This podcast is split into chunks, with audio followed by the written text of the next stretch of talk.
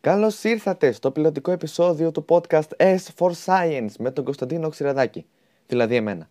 Ξέρω ότι υπάρχουν πάρα πολλά podcast και ότι μέχρι και η Κουτσή Μαρία έχει ένα, αλλά είπα να κάνω κι εγώ ένα. Γιατί όχι; Το podcast θα ασχολείται, όπως λέει και ο τίτλος του, με επιστήμες, αλλά κυρίως ασχολείται με φυσική. Μην τρομάζετε, δεν θα είναι σαν τη φυσική του σχολείου. Φυσικά και ξέρω πως όλοι μας έχουμε μισήσει, έστω και λίγο μωρέ, τη φυσική του σχολείου. Ε, δεν θα σας βάζω σκίζι για το σπίτι και απροδοποιητά τεστ. Θα είναι πιο ευχάριστο. Ένα podcast ψυχαγωγίας έχουμε να κάνουμε.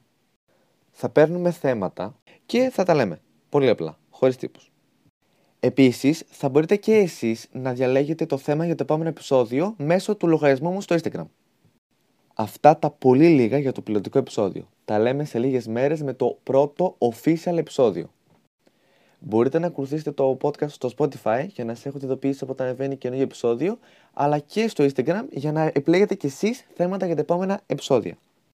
Μέχρι να βγει το πρώτο επεισόδιο, μπορείτε να τσεκάρετε το podcast Άχρε Δόλια με τη Δώρα και το Λιάκο και επίσης μέχρι να βρω outro για το τέλος των επεισοδίων θα είναι το πιο άβολο κλείσιμο που έχει υπάρξει ποτέ στα χρονικά των podcast.